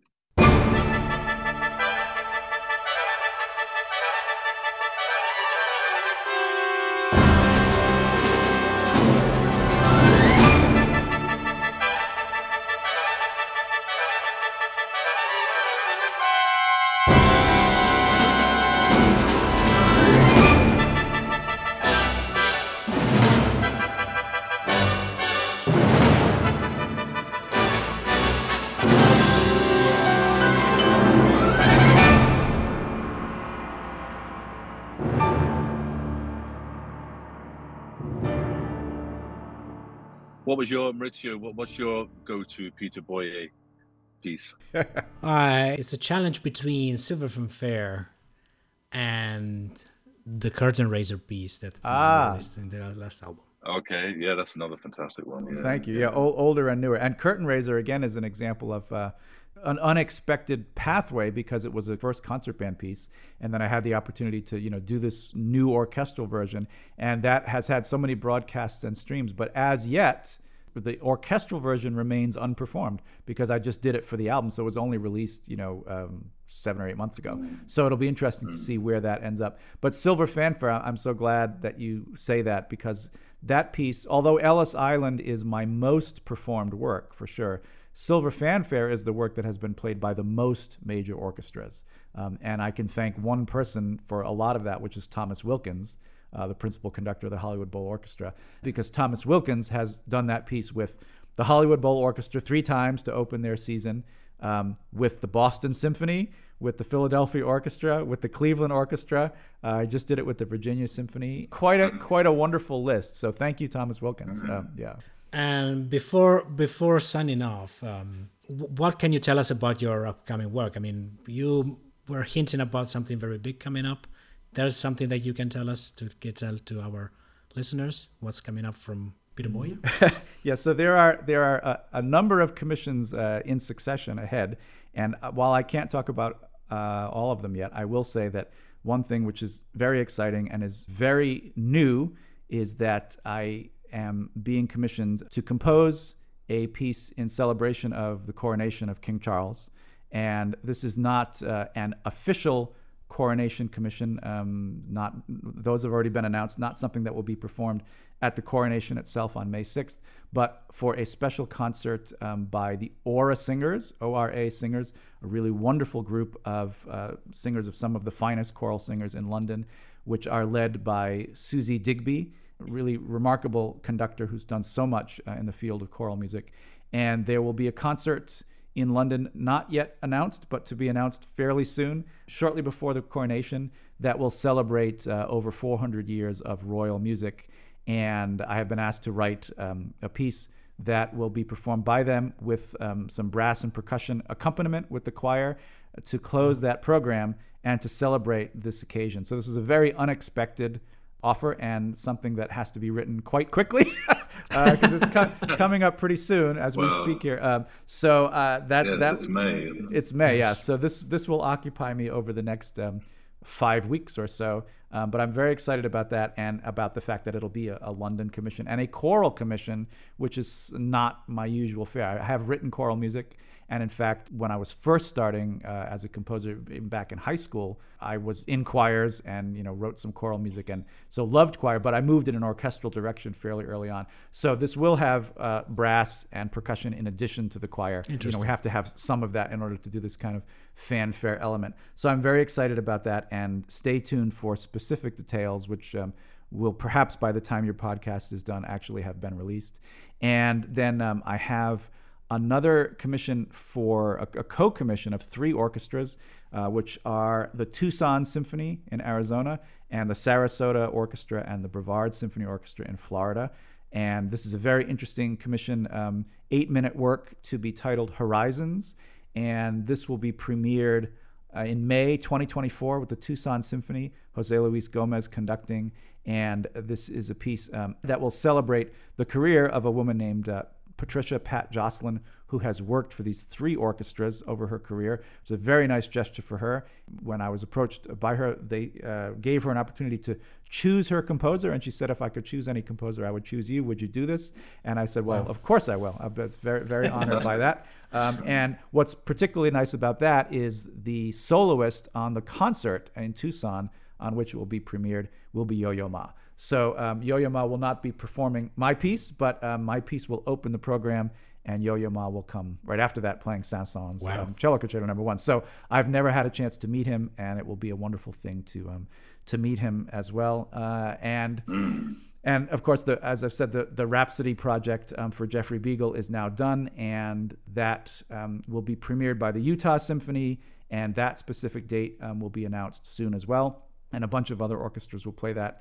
And then there are some other not yet speakable uh, commissions after that, including a, including a very big one. I could I could tell you about that off the record, but can't say it on okay. the air yet. So, um, do, yes. do want... okay, no, well, look, that, that's terrific. You must have uh, fantastic time management skills because you've got uh, three years worth of commissions, and I'm thinking, I mean, how do you prioritize that?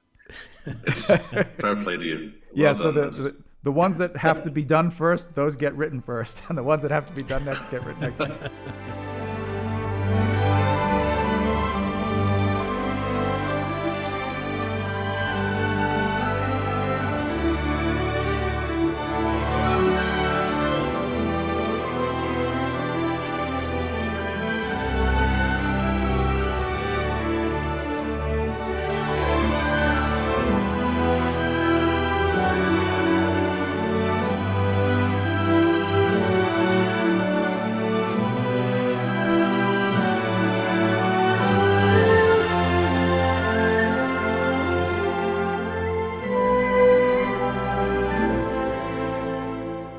Peter, it was really a wonderful conversation. I mean, we, we opened up so many different, you know, subjects today, but and it would be interesting to, to you know to explore further. But you know, let's stop here for today. You will be always welcome to come back. Thank uh, you. to discuss more your music, your more your newer projects. Uh, we'll be always very happy to have you here, and and thank you so much for for the time you you spent with us. My- It's my pleasure. Thank you for inviting me, uh, best, Maurizio Peter. and Tim. And I will say, I think that the podcast that you do, which I need to catch up on when my schedule is a little bit less busy, um, I think that they do really a great service to those of us who are so interested in this subject matter. And congratulations on having landed so many very cool people for the podcast. Um, it's a it's a really really important series, and I feel uh, very honored to be asked to be part of it. So thank you again. Thank thank you so much, Peter. Thank you. Thank you so much to you too, Tim, and speak soon for more podcast conversations. Absolutely. Yes, definitely. All the best. Thank you everyone who listened. Go to thelegacyofjohnwilliams.com and stay tuned for more exciting stuff on the legacy of John Williams.